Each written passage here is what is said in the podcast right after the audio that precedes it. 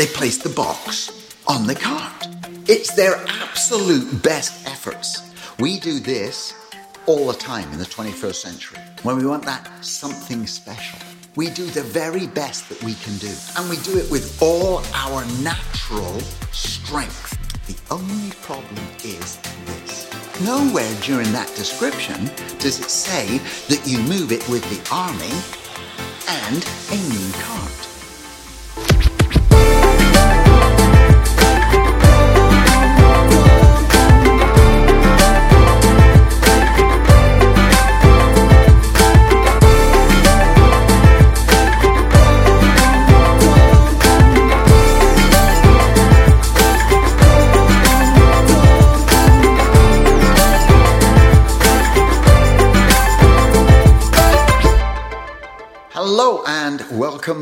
We are in the second session uh, looking at David and his desire to bring the presence of God back into his nation. Now, just a quick recap David, at this point in his journey, um, has married the king's daughter. He's a handsome young man, great musician, a poet, songwriter. He's got his own cheerleading section. He's a hero. Uh, he defeated Goliath of Gath. Um, brave young man who has now become king of the whole of the nation, unifying a fractured nation, doing that. But it seems that in the midst of all of that, one thing for David is still missing. And the one thing is simply this that he wants the presence of God back in his nation. Great thing to want. Uh, and it's symbolized by this box. Now, it's a very fancy box. If you ever watched The Raiders of the Lost Ark and Indiana Jones, um, that's just Hollywood.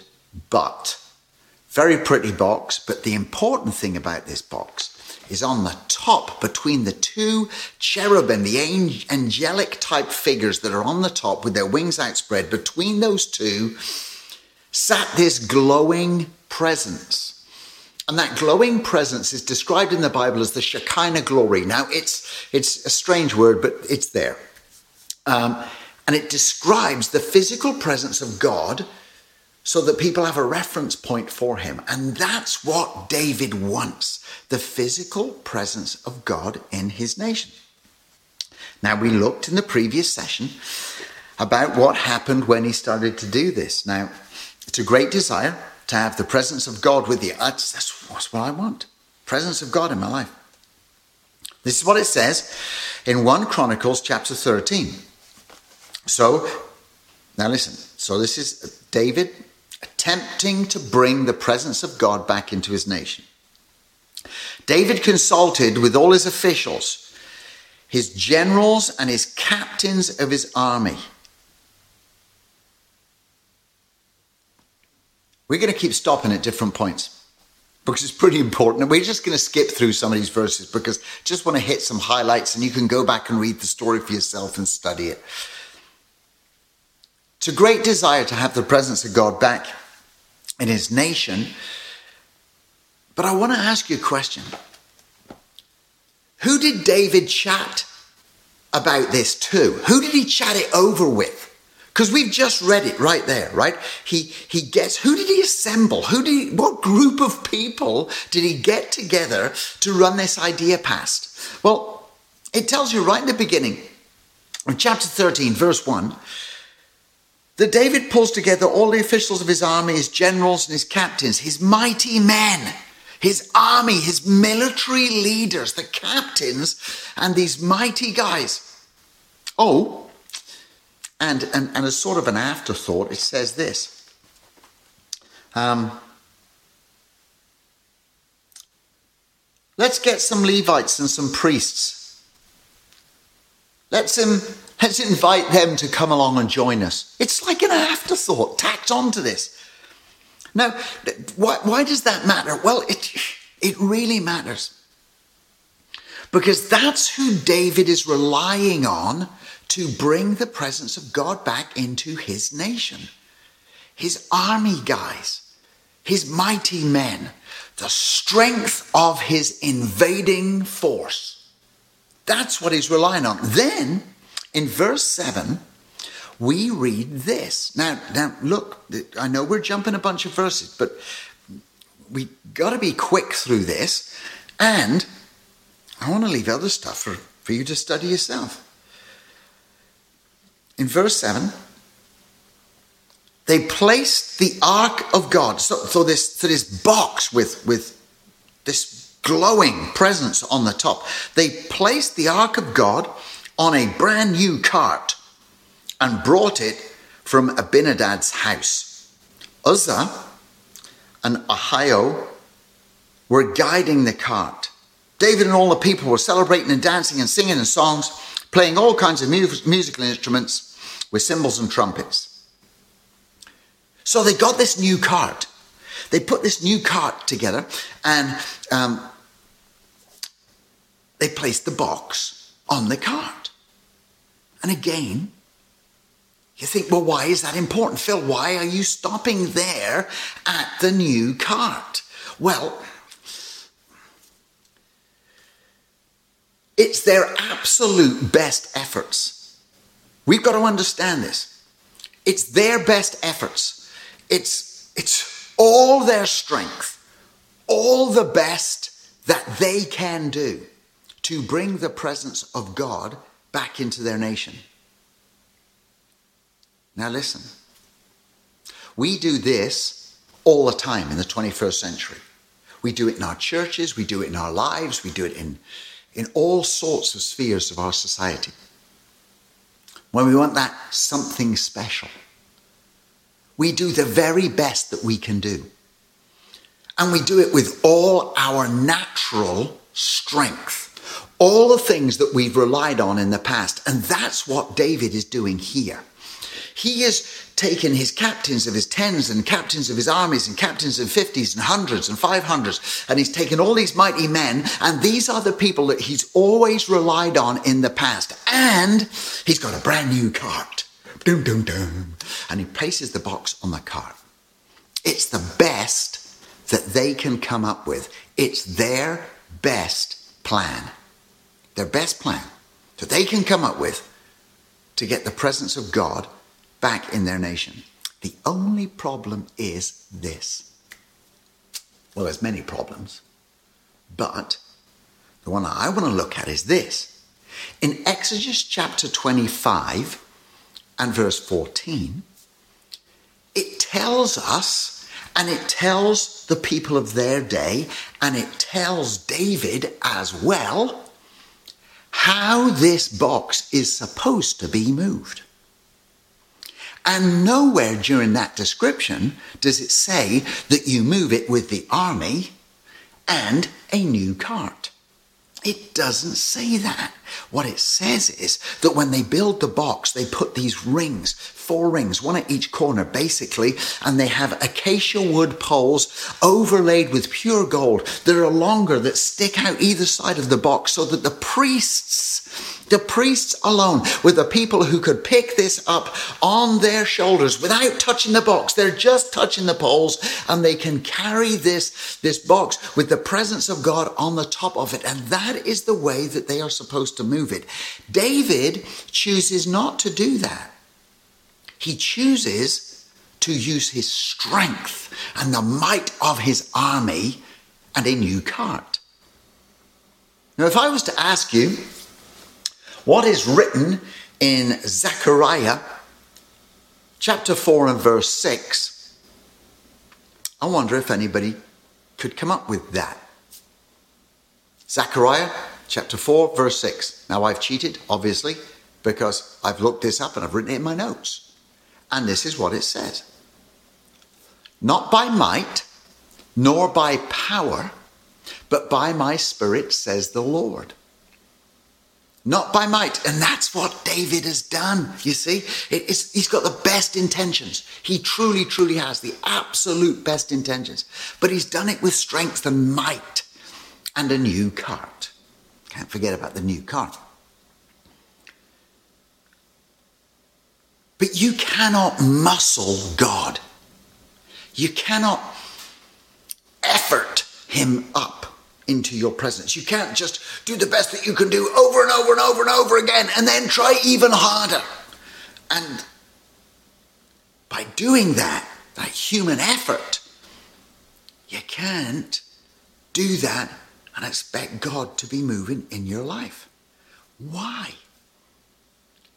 Because, oh, I want the presence of God in my life. I want it in my household. I want it in my family. If I'm running a business, I want it in my business. If I'm driving my car, I want the presence of God in my car. If I'm if I'm visiting people on vacation, I want the presence of God with me on my vacation. I don't want to leave him at home. I want the presence of God with me in every single thing that I do. As I'm following my vocation, my, my job of work, if I'm a social worker, I want the presence of God with me in my social work. If I'm a nurse, I want the presence of God with me on the ward. If I'm a prison officer, I want the, pre- the presence of God with me in the prison. If I'm a police officer, I want the presence of God with me in my squad car, helping me to deal justly and righteously with people.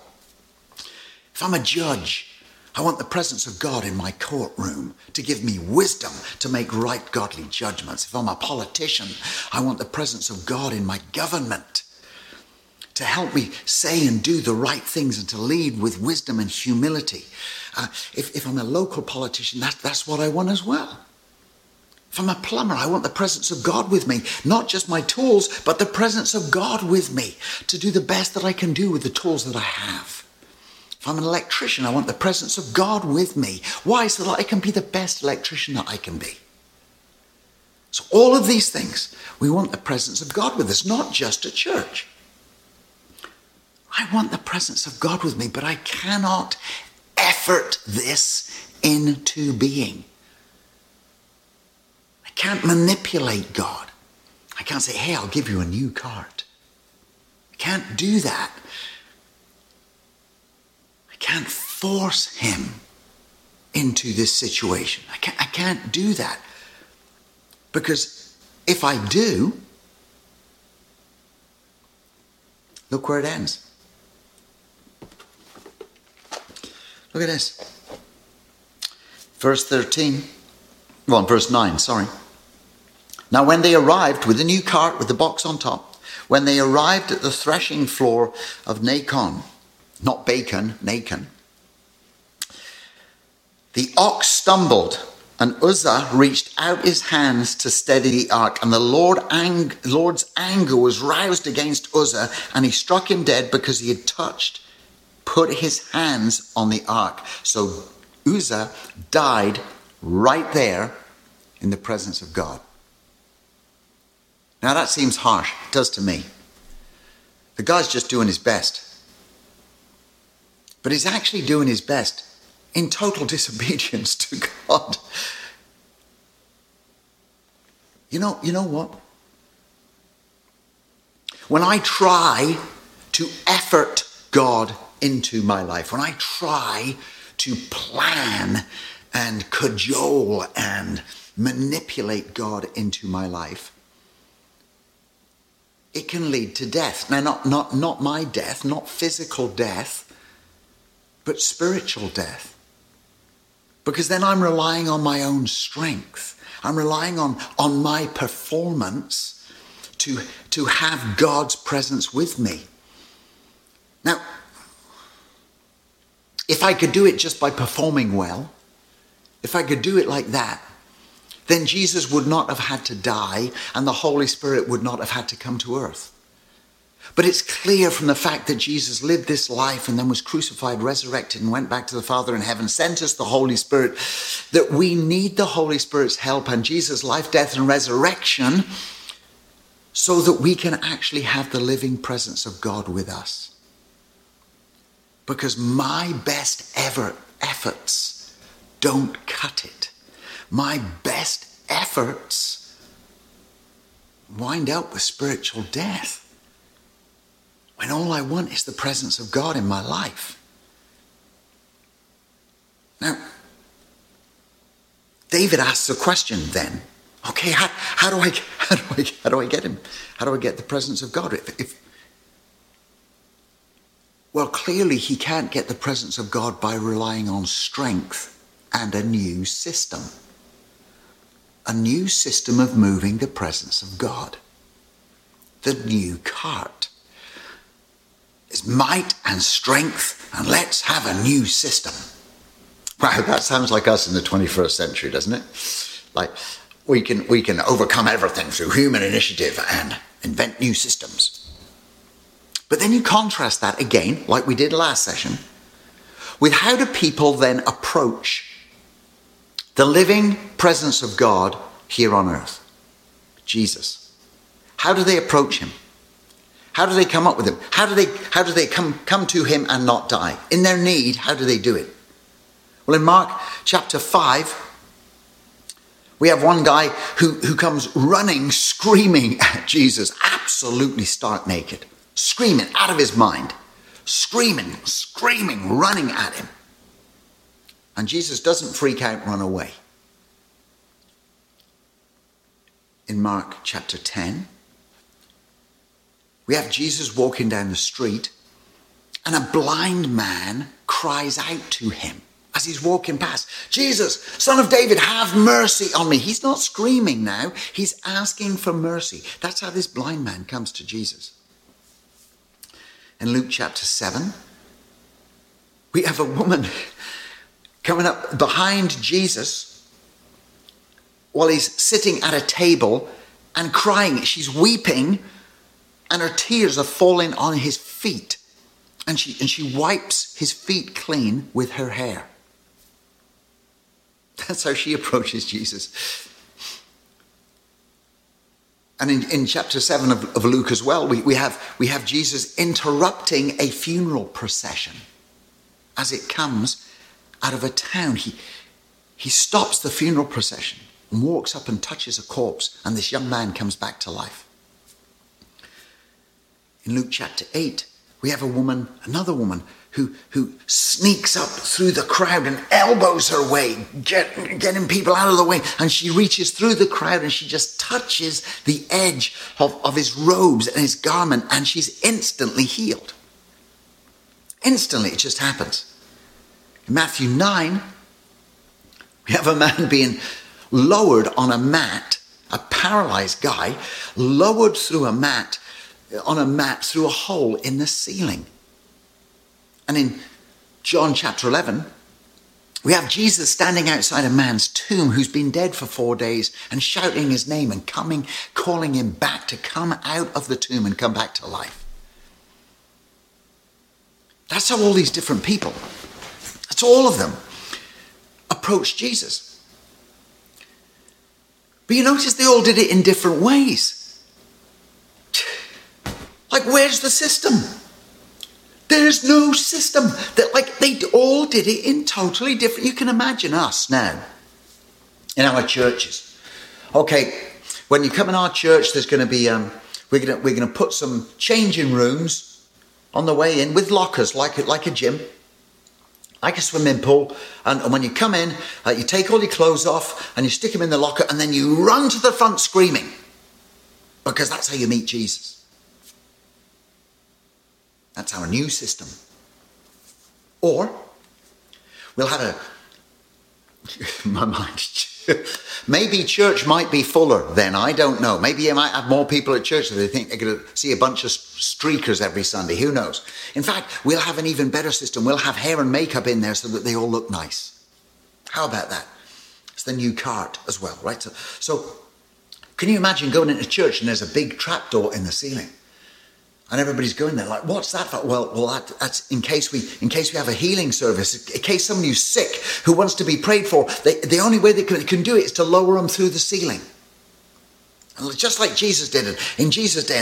And if, if they land right at the front like that, and if their friends are looking down to the top, then, then they'll get healed.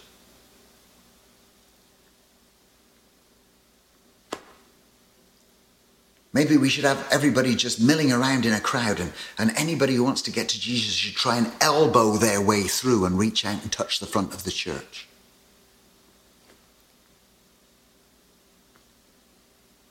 And, and that's, what, that's what we want to do. As human beings, we want a system. And this is what David did. He had a tried and true and tested system. And the tried and true tested system was his armies force and a new cart. But that's not how God had asked him to meet him. But in the New Testament, when the very presence of God is walking around on the earth, all of these different people came to Jesus in all of these different ways, and he met them all. How amazing is that? He met them all exactly where they were. He met them. Now, I don't know if this is on our church website. I think it is. Come as you are.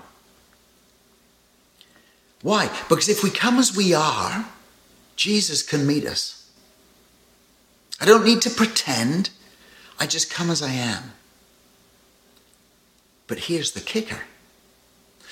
When you read all these stories about the man being lowered through the ceiling, Jesus didn't leave him the way he came. When the screaming naked guy comes running at Jesus, Jesus doesn't leave him screaming and naked. The next time you see him, he's clothed and in his right mind and he's sitting next to Jesus. Because Jesus cares about us so much that we can come as he as we are, but he doesn't leave us there. So when you come to Jesus and I come to Jesus, be prepared for maybe two things to happen. One, we will be changed. All the people that came to Jesus were changed. And your worldview will be changed. And very possibly your physical surroundings in your world will be changed too. When I came to Jesus as the wretch that I was, hopeless wretch that I was. I could only come like that because that's the state I was in. And he met me as the hopeless wretch. but he didn't leave me like that. The Bible describes Jesus as this the first and the last. He's my beginning and my end. He's my first day and my last day in eternity, that, by the way, has no last days. So he's my first day and my last in eternity. That's, that's what he is. And when he meets me and you, he meets us at the point of our need, but he loves us too much to leave us there. Now, we cannot do this just by systems. We can't do this through might and strength and doing our best. We have to rely on His grace and His mercy and the power of the Holy Spirit transforming our lives. That's the only way this works. Now, we haven't finished with this because David is still trying to bring this presence of God back into his nation.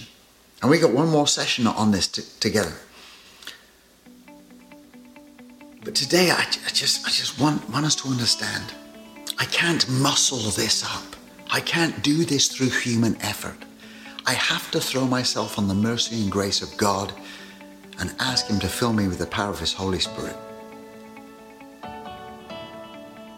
Doesn't matter how many new carts and new systems I build, human systems and new carts just like in verse 9 of 1 Chronicles chapter 13, human systems and new carts always, always stumble and falter. Always. The power of the Holy Spirit doesn't, and it changes us forever. He bless you. And thank you for, for being here and listening, and hopefully staying awake. God be with you and keep you safe. You don't have a ton of things in common with God, but there is one thing you speak, so does He. God spoke light into existence with His words. I wonder what you could speak into existence with your words this week. I wonder what kind of love you could speak into your marriage that feels like it's in neutral. I wonder what kind of courage you could speak into the heart of a child who's hurting. I wonder what kind of peace you could speak into your broken friendship. What kind of hope you could speak into your own weary soul. I want you to know that the most powerful words you're going to speak this week is probably not going to be on a stage or a conference call or closing the deal with a client that you want. The most powerful words you're going to speak is probably just with one or two people listening, maybe zero. It's totally possible that the most powerful sentence you'll say this week is a thoughtful text message that you send to a friend who's walking through the valley of the shadow of death. It's the apology email that you finally get the courage to send. It's the whispered prayers through tears in the middle of a dark night. Powerful words aren't just for preachers who stand behind pulpits. They're for parents who stand next to bunk beds. Speak life for kids, for spouses who share hopes and dreams during pillow talk, not criticism, for teenagers stand up to bullies. Stand up for the uncool kids. Your tongue is so small, but so powerful. Your tongue is telling a story.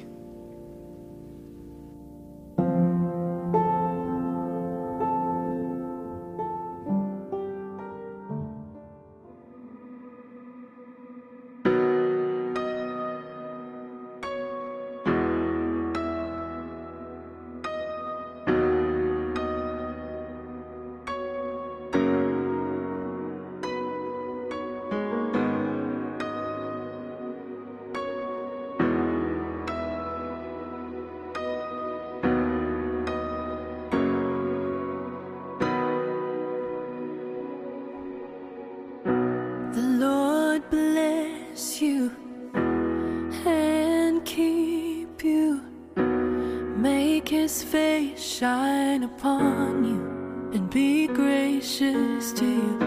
The Lord turn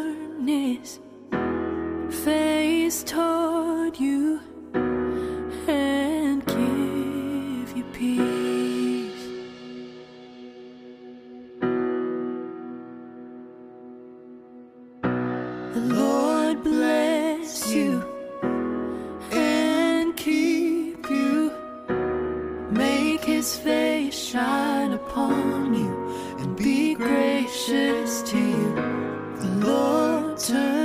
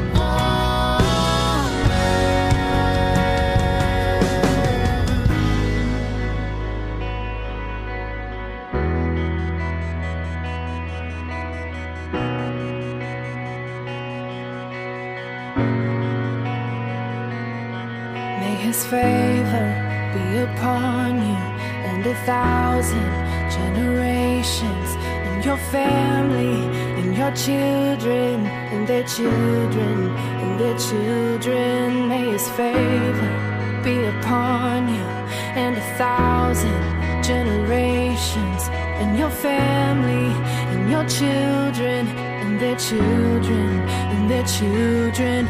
May his favor be upon you and a thousand generations and your family and your children